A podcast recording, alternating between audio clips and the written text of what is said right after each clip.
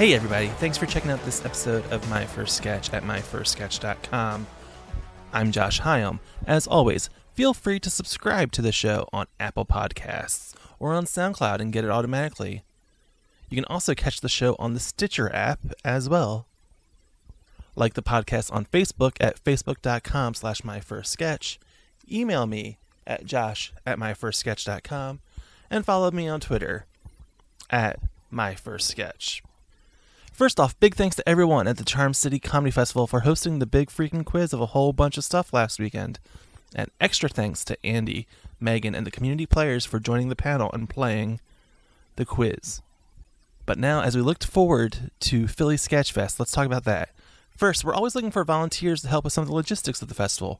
You know, maybe some street teaming, box office, merch sales, etc. So if you have a night free and you want to hang out with us and get some perks, there should be a link at phillysketchfest.com, or you can just email me. Tickets for all four nights are available. You can search Philly Sketchfest on Ticketfly, but I've created a redirect link, myfirstsketch.com slash tickets, to make it easy for you. Almost 40 acts will perform between May 31st and June 3rd from a number of places as far away as Edmonton, Alberta, Canada. And that's pretty far.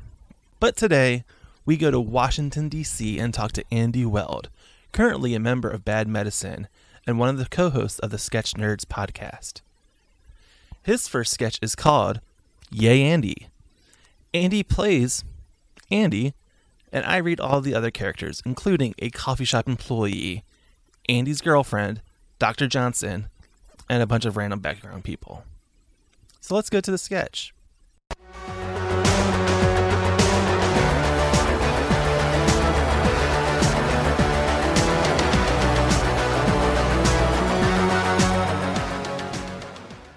Andy is stage right at a coffee shop.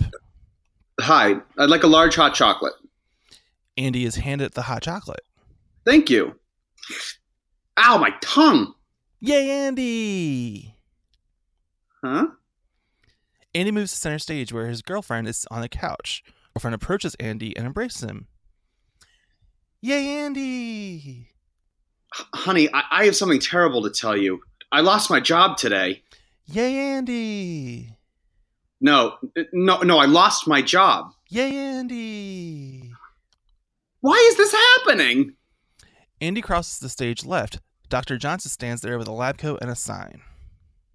Hello, Dr. Johnson. What's the news? Dr. Johnson unfurls a sign that says, You have sickle cell anemia. What does that mean? Yay, Andy! Background people pop up from a box sent backstage center. Yay, Andy! Yay, Andy! Andy stumbles back toward center stage. Yay, Andy? Y- yay, Andy? Yay, Andy? Yay, Andy?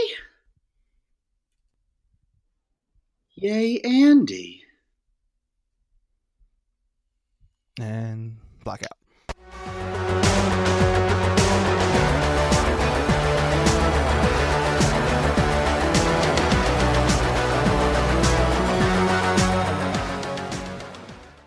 Hey, Andy. Hey. How are you? uh, so tell me about this sketch. Tell me about Yay Andy. Okay, so Yay Andy. Uh, I was in a college sketch group when I wrote this. Uh, it was my first semester of my freshman year. Uh, I was.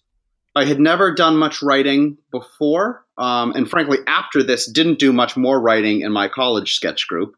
Um, but we would do a show once a semester where we would solicit ideas on Facebook for a week or so and just, you know, comments on the event page. Uh, and then, uh, then at 8 p.m. on a Friday night, we would start looking at the uh, suggestions. We would write through the night, rehearse through the day, and then put on a, about an hour long show the next day at 8 p.m. So 24 hour show is what we called it. Um, Mhm. And one of my friends, who also a freshman, knew nothing of the group other than that I was in it, saw that I put something on Facebook like, hey, comment on this group. And she just wrote, Yay, Andy. Um, and so I, I honestly don't remember what caused me to take the sketch in this direction. Um, but that is uh, that was kind of the genesis of it. I there was not a terribly interesting origin story. Mm. well, it's well. The first off is uh, you're in a college sketch group, so I'm I'm jealous because my college didn't have that. So, uh, is this a the college sketch group? What was it called? The, it was at uh, Johns Hopkins in Baltimore, and it was called Throat Culture. Okay, I've heard about that because I think we had a conversation uh, here in Philadelphia about sketch groups and comedy, and I heard the the, the word throat culture. I was like, oh, that's actually a good name. Yeah, it was a good name, especially at a school famous for medicine stuff. Exactly. um, yeah. so, uh, is th- throat culture like like a, a, a perennial thing at Johns Hopkins? Like, yeah. So it's uh it's I don't know when it was founded. Sometime in the mid '90s, I think. Um, maybe early '90s. Um, but it's still going on. Let's see. I I wrote the sketch in 2009 when I was a freshman. I graduated in 2013. Um, so I and I actually went in December and I saw them do a show. Okay. Um, which was fun. You know, it's it it was kind of funny saying like, oh wow, I the style still feels very much like what it was when I was there. Mm-hmm. Uh, but at the same time, there's also a sense of like, oh, you know, things have come along and things have changed. So yeah, throat culture's still around. I um I had done a lot of acting in high school, um, musicals, and a couple of plays.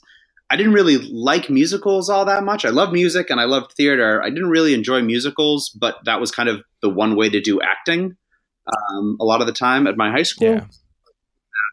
Yeah, in high school, like at least I know the high school here, uh, or at least the high schools around me, they do one musical and one like drama or comedy, you know, regular act. So if you want to act, you have to do a musical. Yeah. To spend that, you know, three months of the year Right, exactly. So that was uh, that's what I got involved in in high school, and then I went to college. I honestly went to college thinking, well, I, I probably I don't know if I'll do any more acting. Well, that might have been it for me. Um, but I ended up uh, auditioning for this sketch group throat culture and i actually so i you do would first audition they like read a sketch with somebody then they had a round of callbacks where you had to bring a sketch and I would have brought that had I had any version of it, and it wasn't mm-hmm. like an audition thing, but it does not exist anymore.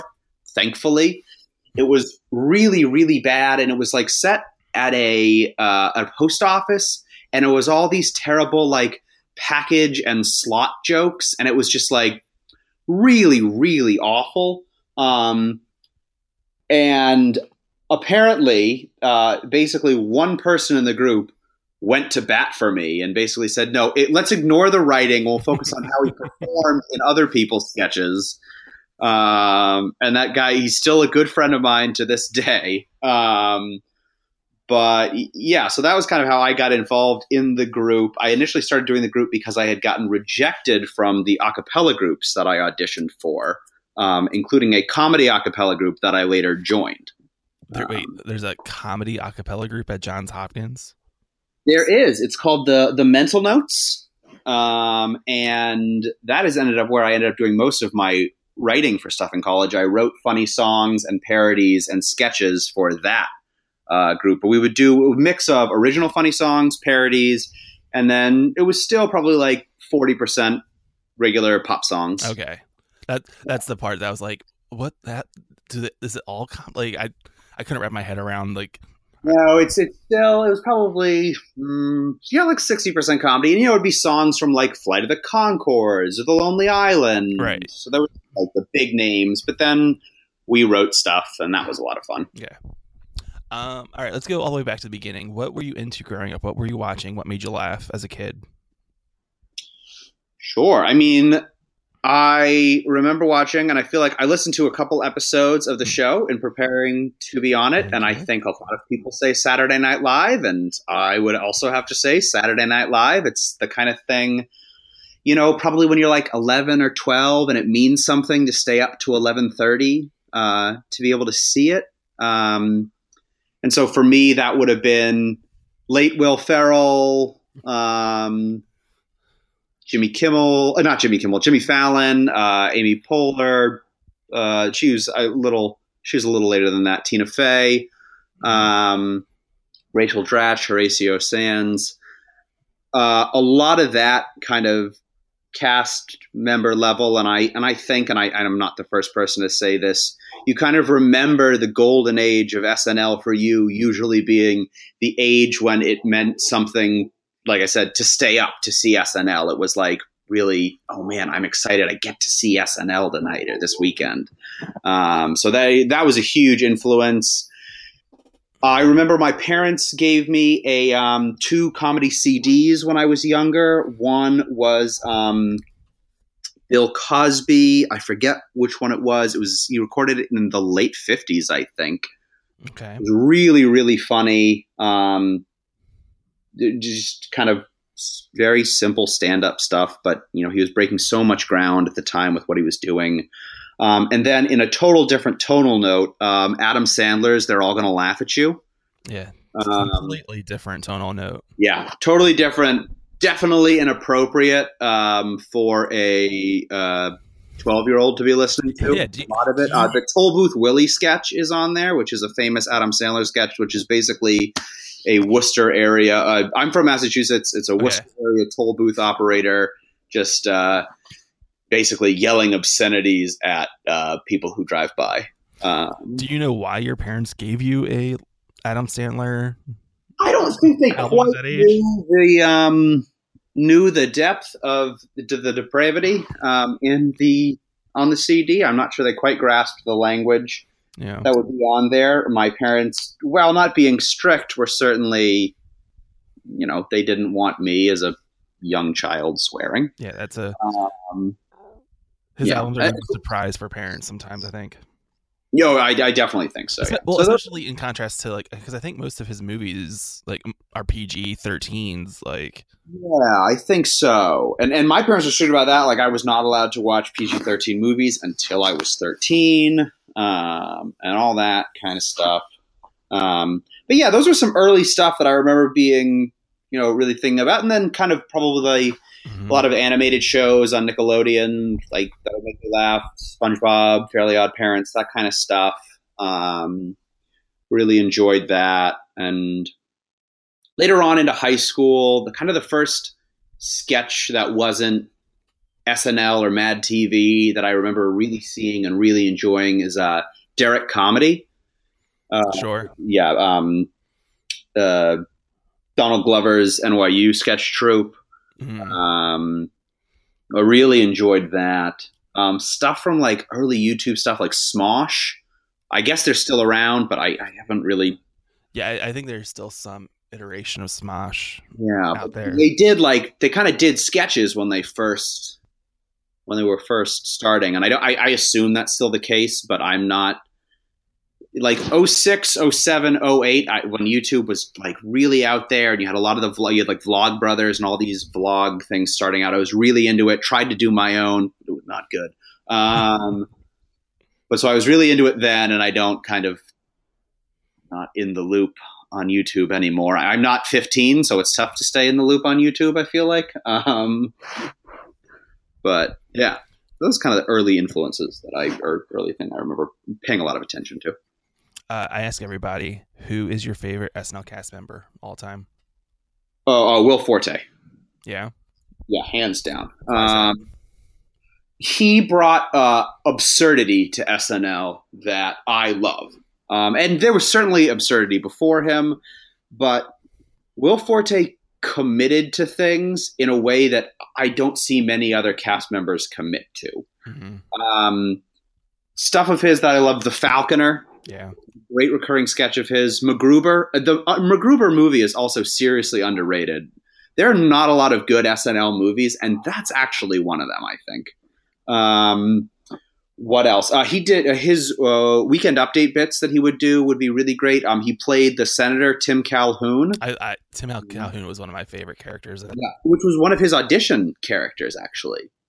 Um, Tim Calhoun. Um, he did a song once called "Herstory" for Women's History Month, um, and it's just like him say like, Betsy Ross made a flag. Rosa Parks sat on a bus. Uh, Emily yeah. Dickinson books. And it's just kind of like saying the name of a woman and then like three three words about whatever she's famous for or less. And it just cracked me up. Uh, he, I find him so funny. He was also the voice um, on one of my favorite, um, seriously underrated TV shows, which is Clone High, uh, which was Phil Lord and Chris Miller uh, before they were kind of Lego movie guys. And it was a, a show, it was a Canadian show that ran eight of the 13 episodes on MTV before it was canceled about clones of famous people going to high school together. Uh, and he voiced Abe Lincoln, uh, who was best friends with Gandhi and Joan of Arc. Uh, he had a crush on the cool girl at school, Cleopatra, who was dating the cool guy at school, JFK. Um, and it's one of the funniest shows I've ever seen. You can find all the episodes on YouTube. Great mix of highbrow and lowbrow. But Will Forte, just I love his stuff. Last Man on Earth is great. Yeah. Last Man on Earth is yeah, I love Last Man on Earth right now. Like, um, it's one of my favorite shows on currently, and the fact that like every every episode has a cliffhanger, and I'm dying to know what happens next Right. is like It was great, and especially that that pilot episode, that like thirty minutes of just him, yeah, um, was really so great, and just a, a great display of just how great um, Will Forte is uh, as an actor. absolutely. Um, okay, so you you do theater things in high school. Yep. You join uh, th- throat culture in college. Yep. What bridges to after college? Like after college, you you've done the acapella So, group, you've done the sketch group, and what's next for you? So after college, I moved to DC, um, where I've now lived for mm, five years, I guess. If it's I about graduated five years ago. Um, I moved to DC, where I uh, first I didn't do much. I was kind of really focused on getting a job. I, I only had an internship when I moved here, so I kind of had to devote all of my time to trying to find a job, which was uh, awful and exhausting. Um, and that took like a year. That was a really long process. Uh, when I moved to DC, I didn't really uh, do much performing. As I said, I I had come off of doing a ton of a cappella in college. That ended up taking more of my time than the sketch did. Uh, it was just more demanding. Um, just eight hours of rehearsal a week as opposed to like an hour and a half for the sketch stuff. And the a cappella tended to take precedence over the sketch uh, group at the time. Um, so when I moved to DC, I ended up finding a friend who was in an a cappella group here. I joined that a cappella group, which uh, lasted for another year or so until it kind of fell through. And I was still really itching to do sketch comedy. I kind of felt that itch again to get more involved in the comedy scene. I did a little bit of stand up um, in DC, um, and I'd done some in college, but it wasn't really the format that I liked um, for comedy. Uh, so I went to there's a theater in DC called Dojo. Um, How do you find out about Dojo? I found out about Dojo by googling sketch comedy. Okay, okay, so Um, but Dojo is one of the kind of, I guess there are two theaters in DC that um, have sketch comedy classes. okay, I guess there's a third. I guess you can do them at DC Improv as well, but that's kind of more, that's like a professional club.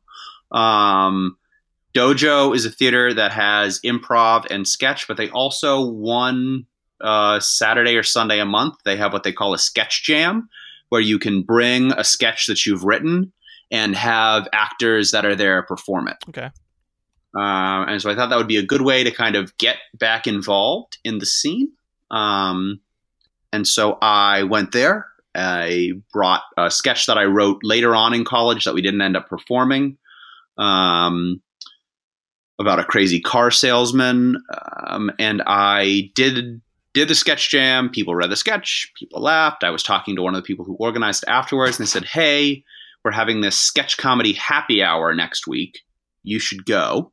hmm Um, and so I went, and that's actually still something we do every three or four months. Um, but I go to the sketch comedy happy hour, and that's where I meet uh, a guy named Isaiah Hedden, who was one of the founders of Bad Medicine. Uh, Bad Medicine is the sketch group I'm in now. Isaiah invited me to a Bad Medicine meeting. Um, I went to that meeting. It was very enjoyable, and they liked me. And that was uh, three years ago now. Okay, so you, so, so bad medicine's been a thing before you. Bad Medicine's been around for four and a half years. Okay, so not that much long, longer before you. But yeah, so it's been around for about a year and a half, two years before I joined. did you do any classes with Dojo? No, I didn't. Um, some of that was feeling like You've had I was in a sketch group for four years in college. Yeah. I didn't feel the need to, ta- and I didn't feel the need to start at one. yeah. I recognize that that was probably a little cocky or a little uh, self-absorbed, maybe, um, because I'm sure I could have learned things had I gone and done one. Yeah, I, I Uh, totally understand like your rationale of I've done this for four years. What do I like? Yeah. I don't need to start at the beginning. Like, Right, exactly. So I hadn't taken any classes. Um, Bad Medicine now teaches a workshop that I have been involved with. I don't teach it, but I kind of have helped out with it. Um, but no, I, I haven't. I haven't done any classes at any point. You know, when we go and do festivals, oftentimes at festivals there are workshops and things like that. I'll go to workshops, and, um, but no, no, there were no classes involved at any point. Um, yeah, so I, I joined Bad Medicine, which is not which had not been until this year tied to a theater. It had been independent and using theater space where we. so are you it. now like? Are you now tied to a theater? Are you? So for the year we are, there's a theater um, in DC called the Unified Scene Theater. Okay. Um, it's a little, I guess you'd call it a black box theater, though the walls are all white. Um, Hmm. It uh, it's mostly an improv theater. Um, there's a huge improv scene in DC. Um, there's WIT, which is Washington Improv Theater, um, and a lot of most other Dojo has uh, improv classes. Unified Scene has improv classes. The DC Improv has improv classes. Um, so huge improv scene, um, which is mostly what Unified Scene had done, but people who the people who founded Bad Medicine knew the guy who started the Unified Scene, and so we have entered into a deal with them for this year to do four shows there. We did one in February. We're doing one May nineteenth, and then we're doing another one in September and in December. Uh, so it's kind of testing out this relationship with a theater. so it's kind of like a residency with Yeah. Yeah. Okay, that's cool. Um, so entering into a group that exists uh for about a year and a half before you join it, what is it like joining a what are the dynamics like of joining an ex- established group already? So you? a lot of it, uh, and and not only was it the, the group had been established for a year and a half, but most of the people who founded it had known each other for a while. okay. Um, it, it wasn't like they, they you know they'd been around for a while um, as independent people um, who knew each other. Um, so, but joining as a new person, a lot of it is just listening and watching. hmm Um, it's kind of getting cast in parts when when you can get it, trying to write stuff that you hope will someone will like. You know, being uh, being really open to workshopping, and you should always be open to workshopping, of course. But I think it's early on, especially, it's you're trying to get a sense of well, what's the voice of the group.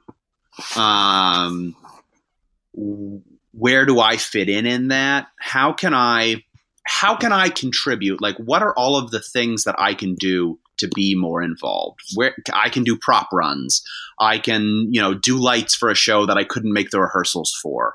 Um, hmm you know, especially early on, for me at least, it was this is really exciting. I want to be more involved. I'm going to do all these little things that I can do to try and, you know, show my worth and show why I want to be around. Uh, so yeah, you say Isaiah comes out to you at, to the happy hour. Do you remember what you took to that show? Like what your sketch was that like might have like perked his interest? Yeah, so I took a uh, I took a sketch. It's called Earl Waters Carporium, um, and it's a sketch that my uh, that Bad Medicine ended up doing about a year later, severely edited. Uh, my, especially my first kind of year in Bad Medicine, I would write scripts that were like eight pages long. Oh, jeez. Like really, really long, really meandering. You know, there were still three beats, but I would have a lot of fun playing with little, like little games Mhm.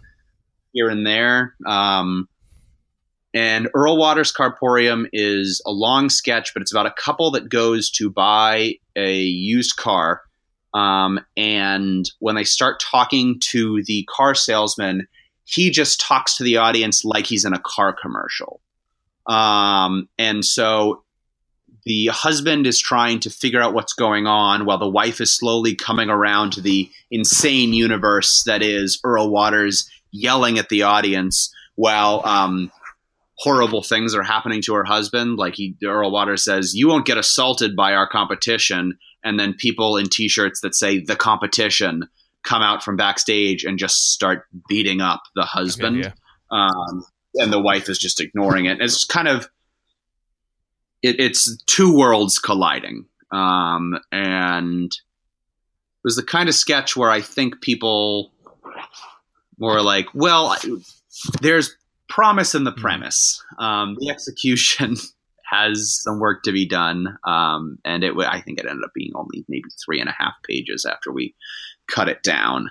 Um, but yeah, that was that was that that was that sketch, Earl Waters. Which um, had I not been able to find Yay Andy, I would have brought Earl Waters the original draft of it, which I do still have. Okay. Yeah.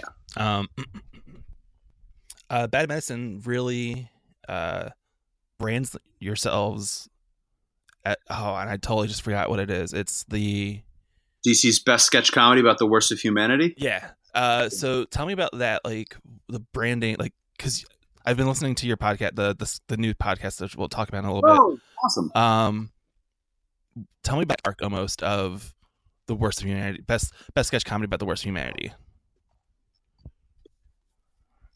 So that that motto existed before I was around, before I came about. Um, the the origin of that and kind of the reason that that's the bent is I think the original philosophy of the group was to take hmm uh, you know, a, a darkly absurd look at life, um, which I think we still do to a point. We have different. We now have like the group, if you count all of its members, is seventeen people. That's a lot. Uh, it is a lot. It, there are very rarely that many active members kind of for a single show. In fact, there are never that many active members. We're doing an hour long show in May and we have nine actors for that. Okay. So that's probably and that's about what you what we'd want for an hour. Um, but so that origin is kind of taking a like like I said a darkly absurd look, and I think a lot of it is to distinctly say, without saying, that we are not a political sketch group. Um, I surprisingly, you'll find that most of the comedy scene in DC is apolitical. I, I was about to ask because like you're at the epicenter. Yeah. Exactly. Like, And I think for that reason, um, there's not a lot of politics um, in the DC comedy scene. There is more more in the stand up than in the sketch or the improv scene. Um, but we really we wanted to make sure that it was we didn't want to say anything about being political in our branding. And a lot of that branding and that outreach and kind of we have a big social media presence and that comes back to the work that isaiah does. Mhm. um, he is out there all the time. He's a writer uh, and a director and a producer for us. He's also a professional editor so he's behind most if not all of our videos. Okay. um, but Isaiah, he's Isaiah's updating our Instagram every day. He's on our, he's doing stuff on our Facebook every day, um, and kind of pushing that that marketing out. Okay. Um. All right. So you, so Bad Medicine has started a podcast uh, called Sketch Nerds. So tell me about uh this new podcast, this new endeavor for you. Uh, what's about? Sure. Yeah. So Sketch Nerds uh, came from uh, myself and another guy in Bad Medicine, Julian. We we're both talking about wanting to start a podcast, and we exchanged some emails about ideas.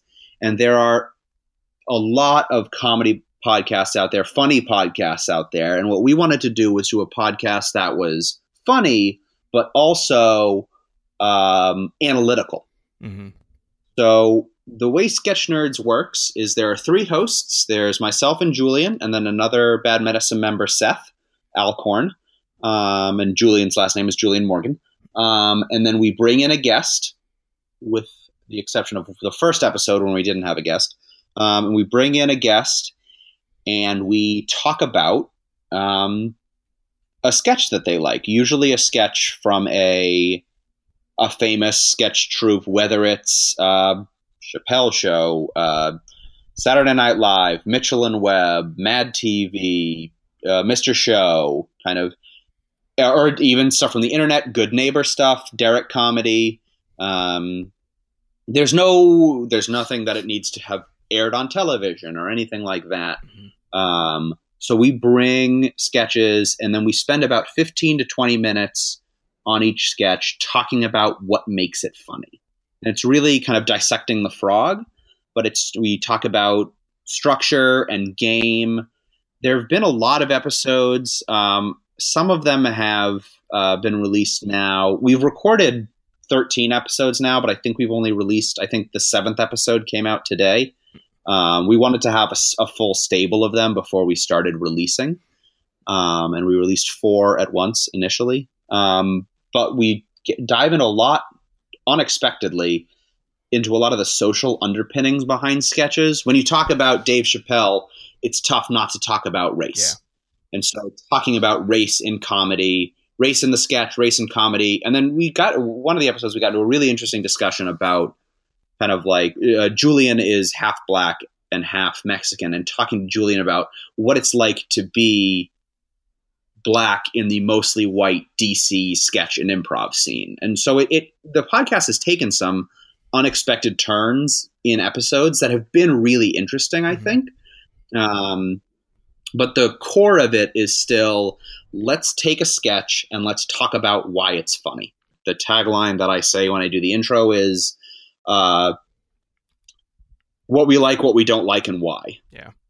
Um, yeah, and it's interesting because, like, if especially with talking about the social things, I mean, Chappelle stopped his show because he thought people were laughing at it for the wrong reasons, or like the audience wasn't yeah. what he wanted it to be, or wasn't reacting the way they should have been, or which, when you're a creator, like, does have to be, you know, somewhat distressing if you feel that way, like well, I think that's a huge thing, and it's not just in comedy; it's in any kind of art. It's um, what's it called? The death of the author is what it's called in literary criticism. Mm-hmm. Um, basically, does what the does our author's intent matter, um, and do they have any control over their creation once it goes out into the world?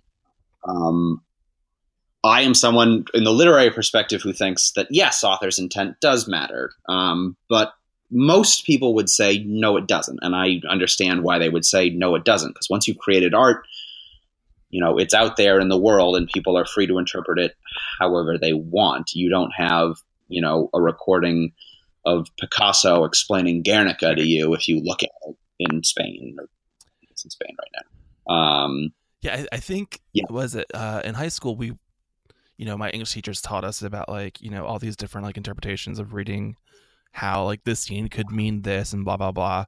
And then like 10 years later I found this article, I want to say it was on Mental Floss, where like high school students were writing to authors asking about like the uh the imagery or the uh just the imagery of a, of a of a scene and being like, does this what is that what it means? And they're like, no, that's not at all what I was trying to do. Like, so I'm totally on like I'm probably more on the author's original intent side than anything yeah. else.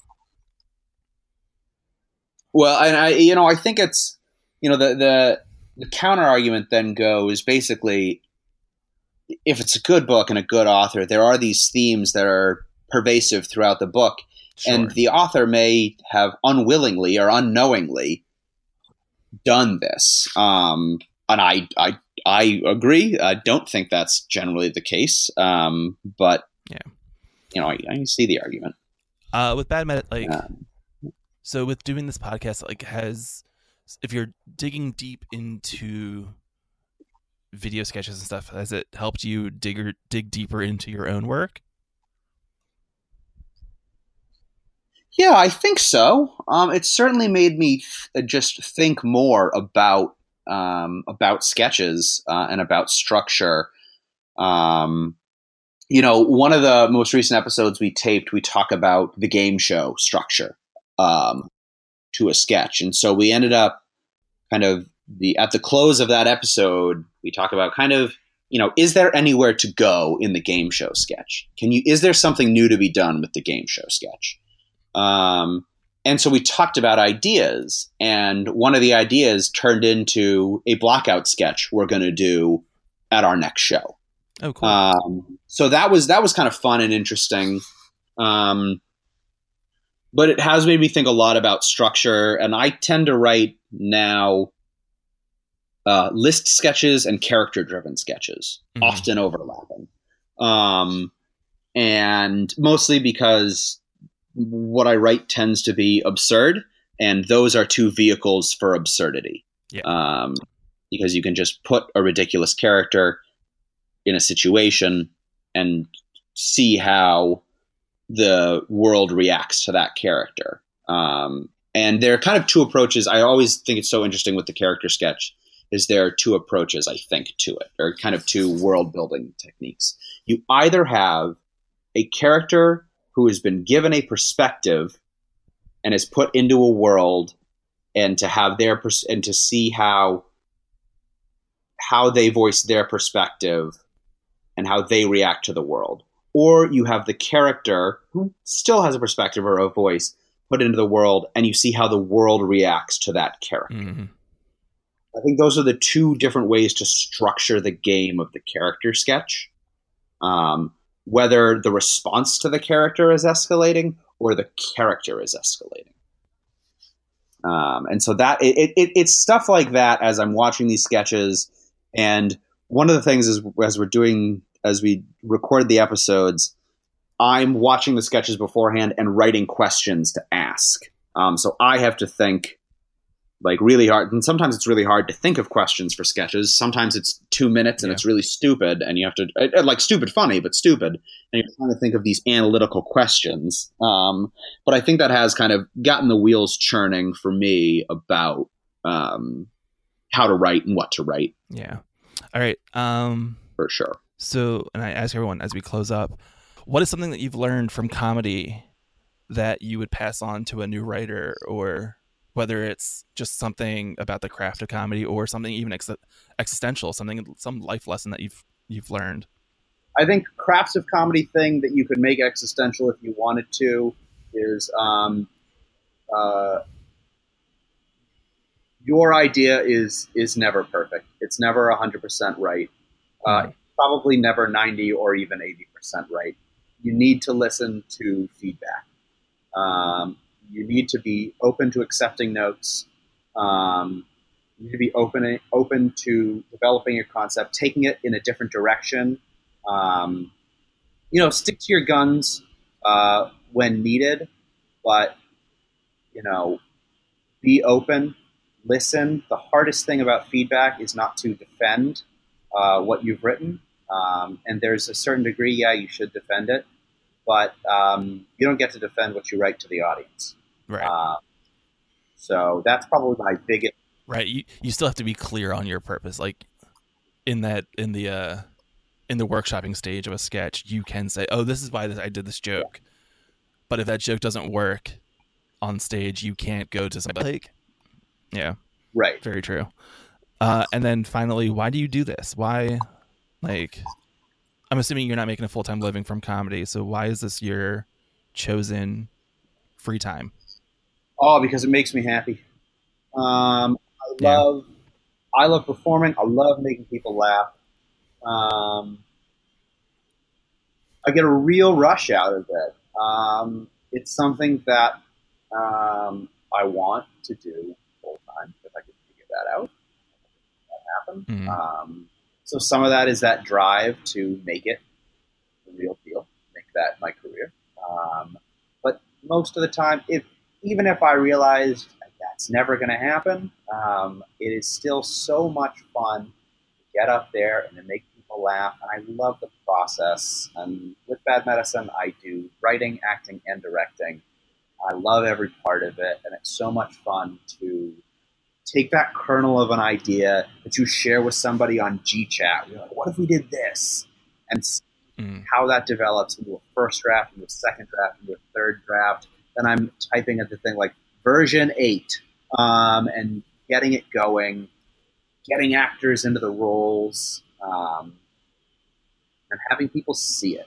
Like, uh, you know, that, that audience response is such a rush. The laughter, um, so good. Uh, yeah, I, just, I like laughing and I like making people laugh. That's probably the uh, the one sentence version of it. Hmm. That seems decently enough. Thank you for thinking that's decent. No.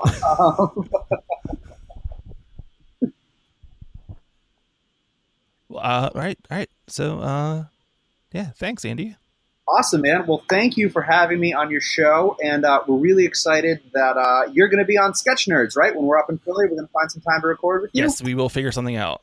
Awesome. At least, at least me. Uh, Kurt was interested when I talked to him the other night. That's awesome. Uh, we love it. I'm definitely going to be up there. I don't know if either of the other co-hosts are going to be up there, but that's not going to stop. so yeah, so we'd love to talk to you. Yeah, we're look, really looking forward to talking to you. Uh, excited to see what you choose for a okay. sketch. Uh, yeah, thank you so much for having me on. I really enjoyed yeah, it. Thank you.